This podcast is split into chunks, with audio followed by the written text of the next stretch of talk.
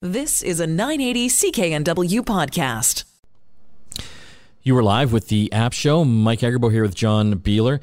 Got a great program uh, today. We'll be talking uh, with a app developer. His name's Jonathan Wegener. He has developed the Lumo app. This is a great app for iPad users that have kids that uh, blends the the best parts of kind of the analog world, drawing with like a pencil or Sharpie, and your iPad the digital side. It's it's a really cool app.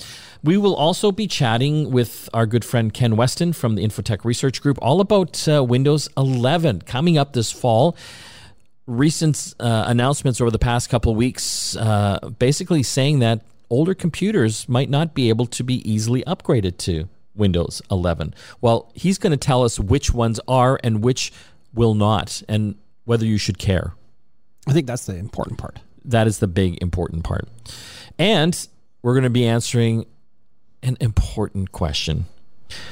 We probably all use the alarm on our smartphones. I use it on my iPhone all the time to try to get up in the morning. And I use the snooze feature on that. Mm-hmm. And it's always nine minutes. It's not just on your smartphone, though. Your 20 year old clock radio was always nine minutes as well. With the little flippy numbers? Oh, yeah. So why is it nine minutes? And why is it still nine minutes? Well, you'll have to tune in. We have an answer for that. Let's look at some of the app and mobile uh, news uh, right now, John. Uh, Apple, and we talked about this on uh, one of their last uh, events, they're allowing states now and any jurisdiction to actually put identification into the Apple wallet. I use the Apple Wallet all the time. I've got my credit cards in there, my debit card. I've got my Cineplex card in there, boarding cards. Yeah. When I'm uh, traveling, well, you'll be able to soon, depending where you live, be able to have your driver's license securely and digitally on your iPhone. You won't have to carry a physical copy of it. I can't wait. we'll probably be waiting for a while in BC here. I think it takes like 10 years for any innovation to come to to our province. But there are uh, a few states that are going to be rolling that out this year. I think uh, you've got the list there, John. Arizona, Connecticut, Georgia, Iowa, Kentucky, Maryland, Oklahoma, and Utah. And so think about this. You know, I've got s- my pockets are full of stuff all the time because I don't carry a purse or you've got a little man bag. Well, in the summertime when I'm In- wearing shorts, Okay.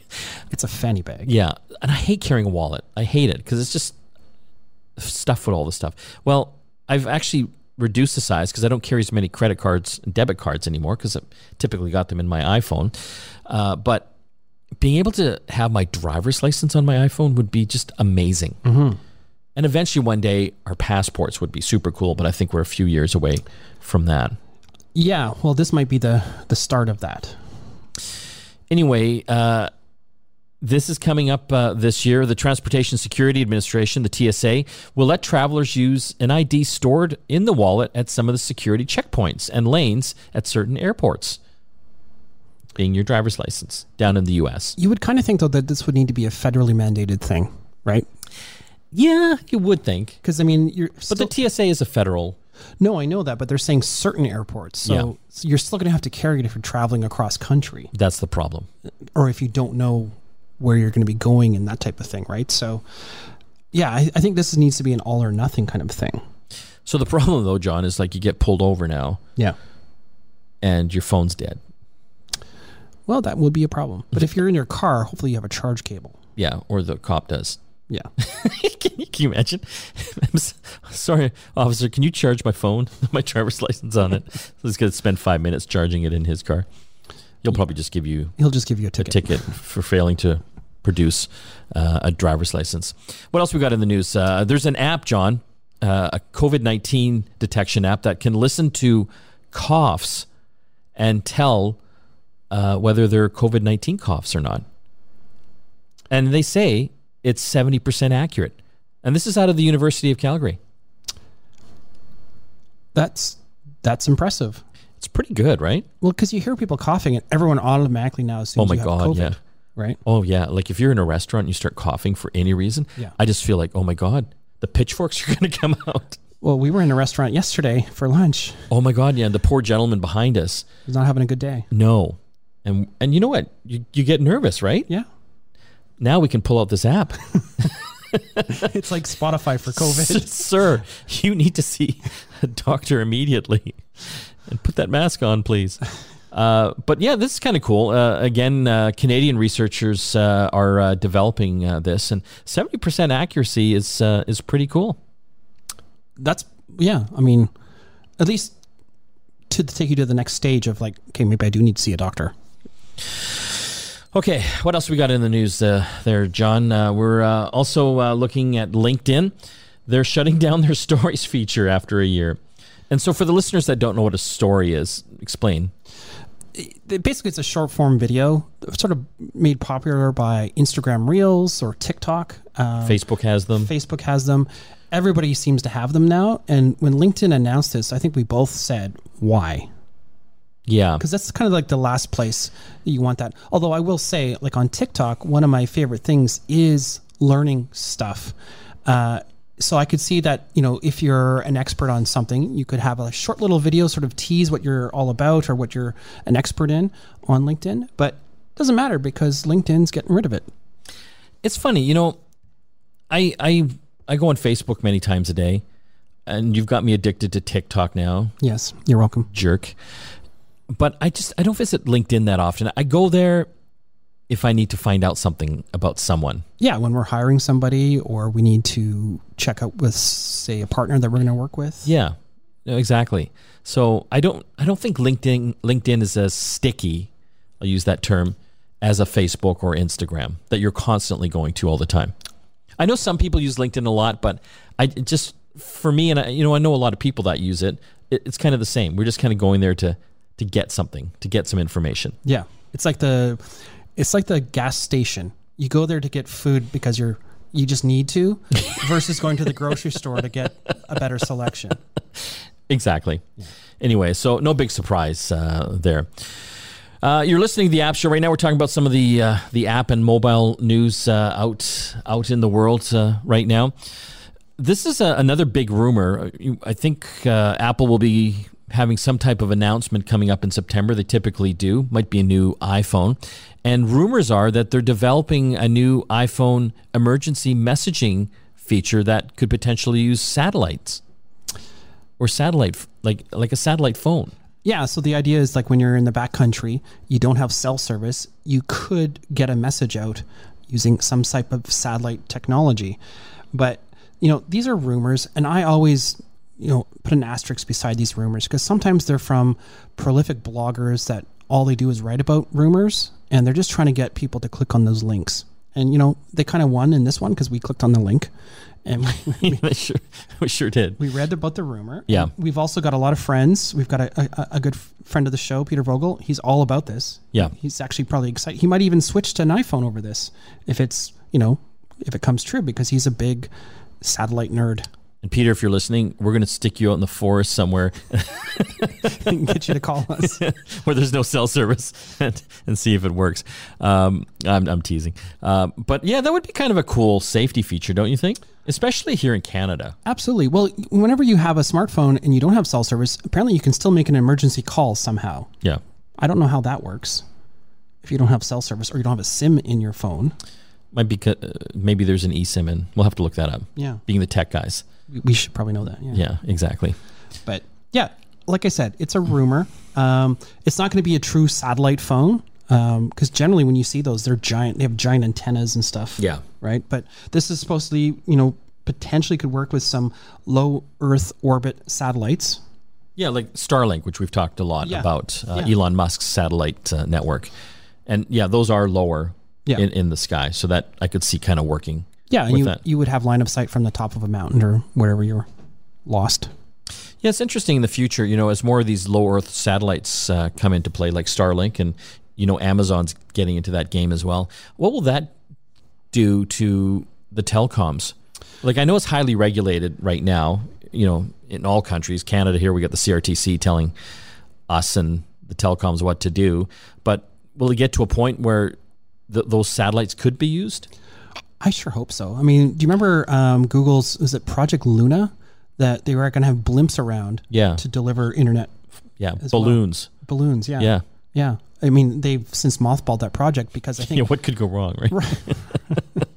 Hindenburg. but Starlink makes a lot more sense for something like this, right? Yeah. But again, it depends on what kind of bandwidth you can get because we're all enjoying like 5G right now, and it's Yeah. you know it's in some cases it's faster and better than your home internet.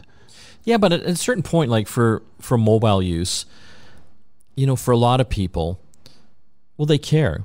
Like as far as speed is concerned, if they can get like cell phone service with data Yeah. for like twenty bucks a month, like will they care that it's not like five G speed?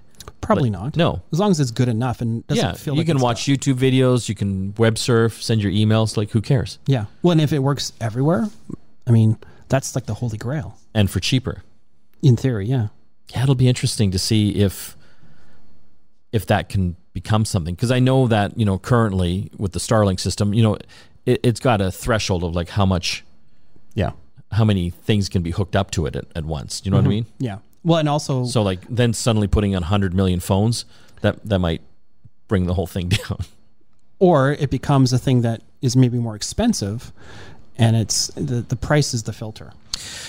Okay, you are listening to the App Show. We're going to have to take a break when we come back. It's an awesome program, so you got to stay tuned. Uh, we'll be telling you why the snooze on your phone alarm is always nine minutes. And will Windows 11 work on your old computer? You'll find out. Back after this. You are back with the program. Mike and John here.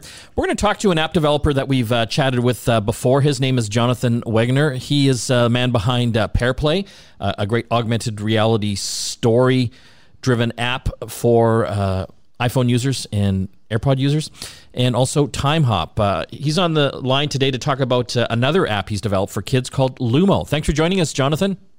Thanks so much for having me.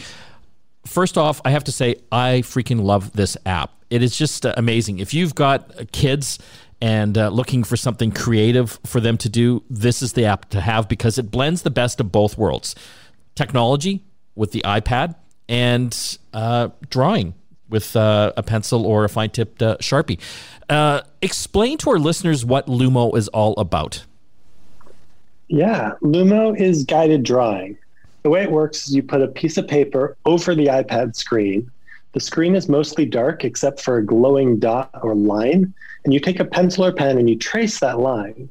And as the lines start to move and you trace more and more, you bring a drawing to life in front of your eyes. And the, all the while, you're hearing this very beautiful audio story. And so you're basically drawing an audio story on a real piece of paper on top of your iPad, kind of like a light box. You essentially have to tape that that piece of paper though to the iPad so it doesn't move around, right? Exactly. You tape the corners on, and then you works best in the dark room, so you can kind of see the, the glow of the iPad very clearly. Um, and then, yeah, it's just very much like a connect the dots type experience where you're following these guides and um, end up with a beautiful real life drawing.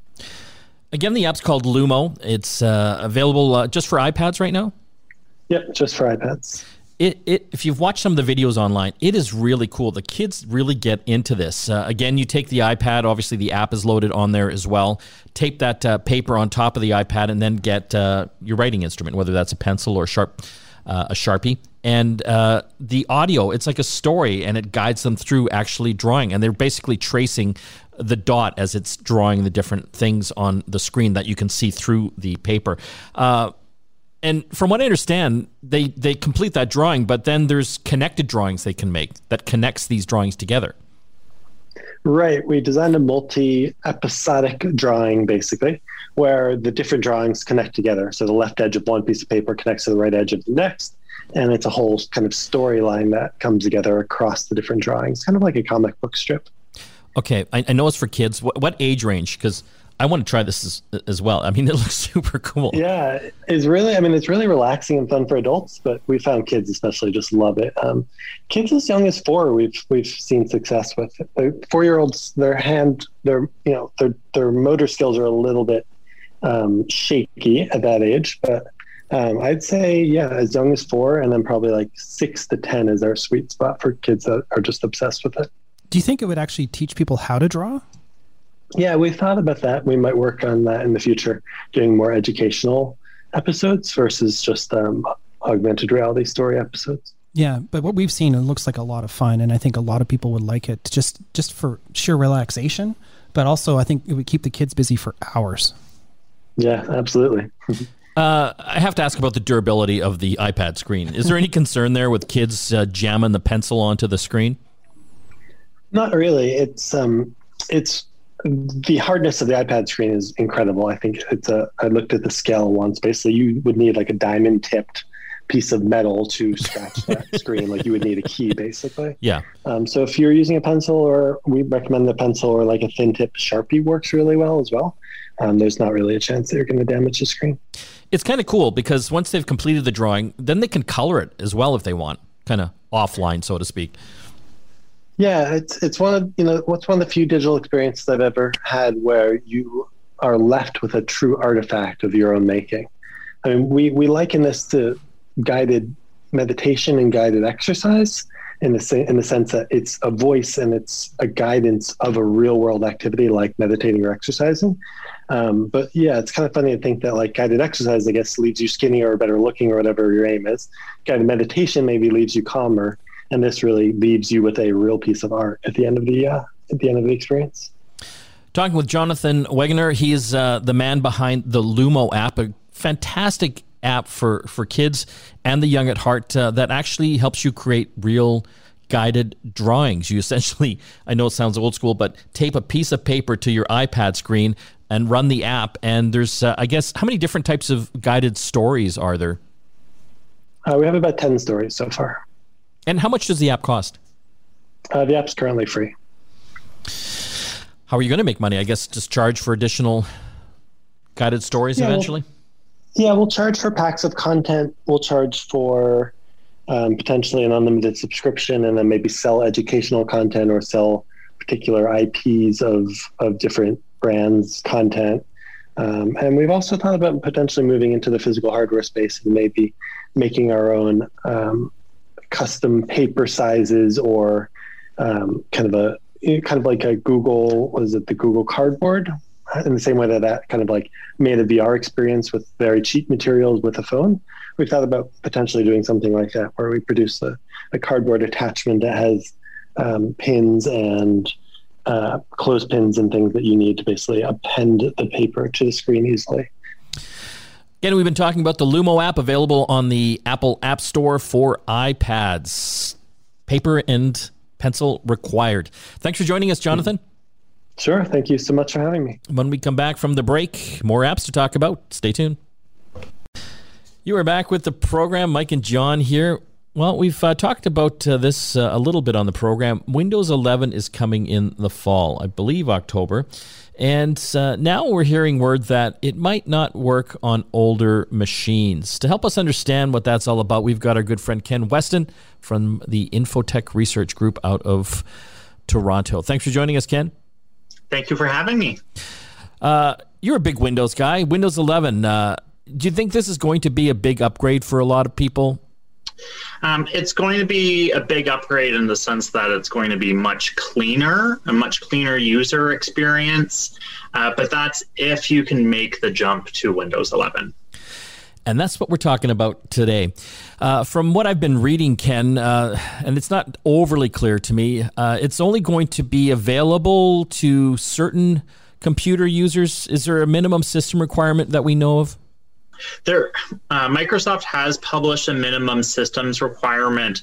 The major item that's going to hold people back is that trusted platform module chip. It needs to be a TPM 2.0, and if your computer doesn't have that, then you're going to be held back. And no one knows what that is, Ken. So, yes. and even even I kind of really don't know what that is. Uh, explain to the listeners uh, what computers would have that chip? Like, you know, how far back? So, if you've purchased a computer in, say, the past three years, it should have that TPM 2.0 module in it. It's just a security chip that hooks into your BIOS, or not into your BIOS, sorry, into your motherboard. And the motherboard uses it to store um, important passwords for encrypting your hard drive. Now, what computer would have it? Essentially any business computer purchased within the last four years should have it. Um, I'm running one that's four years old and it does, it would make that jump. But my computer that I built myself using 2014 uh, Intel processor technology doesn't have it and will not be able to make the jump. And Ken, one of the things we talked about, I think previously when you were on, was that some computers might have the chip, but it might not even be turned on. Yes. So we have to help. Uh, we have to help our grandmothers, our aunts and uncles, our parents navigate through their UEFI and their BIOS to turn that setting on if they have it. They may not even know if they have it. Ken, Ken, no one knows how to, knows how to do that. Like, okay, sure, some geek, like John and I, you know, we can figure it out. Obviously, you can as well, Ken. But I would say the vast majority of people will have no clue on where to go to to to do that. And I think that really speaks to who Microsoft is targeting this operating system to. They're really targeting it towards gamers, they're really targeting it towards developers. They're not necessarily targeting it towards the typical user. I, I think that's maybe a key point is that you don't have to upgrade right? Exactly. It's it's not like this is like a major security update that you have to do. This is more of a uh, a transitional update for Microsoft to get the nerds onto this better, newer platform, but also just to sort of uh, start fresh. I think with a lot of the thinking that they've had, because I mean that's always been one of my challenges with Windows is that they always have to support the legacy systems, and this is sort of their drawing a line in the sand, if you will, for that. And they have said they will support Windows 10, I believe, for another five years. And I don't see like I talk with about this with my enterprise clients all the time. They've got desktops and laptops out there that are six years old that aren't going to be able to make the jump. Well, do we migrate everyone over to Windows 11 or do we wait? And it really comes down to whether or not they can afford to get computers or whether they can even get computers with the silicon chip shortage. So, Ken, a lot of listeners out there right now are, you know, trying to understand what we're talking about here. Uh, you know, obviously, it looks like you're going to have to have a computer that's been made in the past three years in general.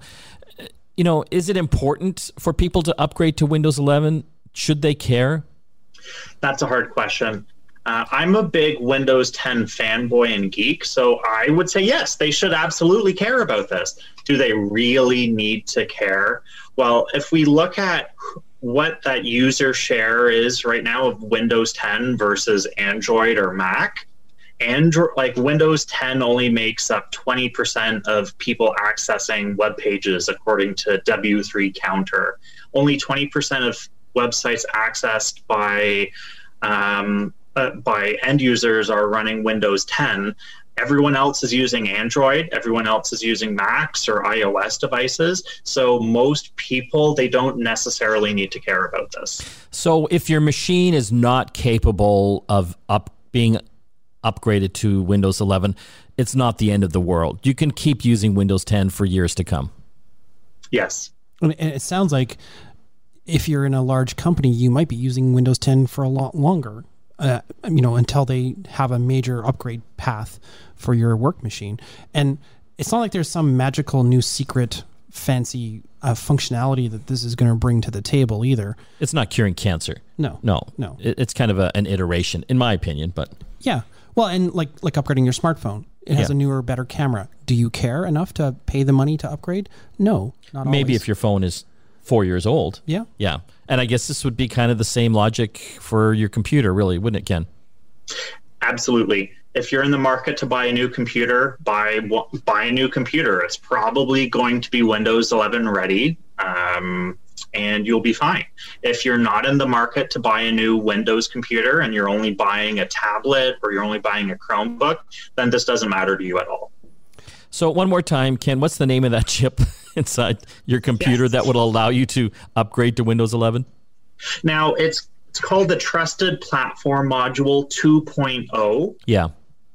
When Microsoft said that they're releasing Windows 11 on October 5th, they didn't say they're going to give it to everyone. Yeah. They're going to give it to those computers that are best suited for it.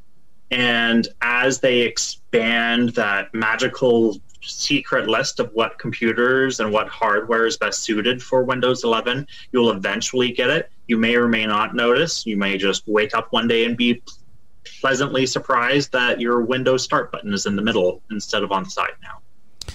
We're talking with our good friend Ken Weston from the Infotech Research Group all about Windows 11. Uh, once again, Microsoft's made it uh, clearer and more confusing about the new Windows 11 upgrade. I guess the takeaway here, Ken, is just wait and see. Uh, you know, if you do have an older computer, you know, it's not a big deal. Like, if you don't have that trusted hardware module uh, and you're not capable of easily upgrading to Windows 11, you're still going to be fine on Windows 10. Uh, it is going to be made for some of the newer computers uh, out there. Is that kind of the bottom line? That is absolutely. Yeah, we, we've already started to see a lot of manufacturers saying Windows 11 ready. Yeah. On their on the new computers that you can buy now. But it's just funny, John, because we haven't talked a lot about Windows on the show. We talk a lot about Mac and iOS, you know, smartphone stuff, Android. And when we started talking about Windows 11, and I've been talking it to some of the, uh, you know, other uh, CKNW shows, uh, how it might not uh, allow all users to upgrade. I got inundated with emails. Yeah, well, Like people really care. well, they think they need to care, Yeah. right? And that's the thing, and that's uh, hopefully what this segment can help demystify a little bit. So don't worry. Uh, let's just wait to have Windows 11 come out in uh, the fall. There'll be tools for uh, you to check if your computer is going to be compatible or not with it. And if it's not, it's not the end of the world. Your computer's still going to work just fine. Ken, thanks for joining us. Thank you for having me. When we come back, we are going to answer one of the questions of the universe. Why is the snooze on your phone alarm always nine minutes? Stay tuned.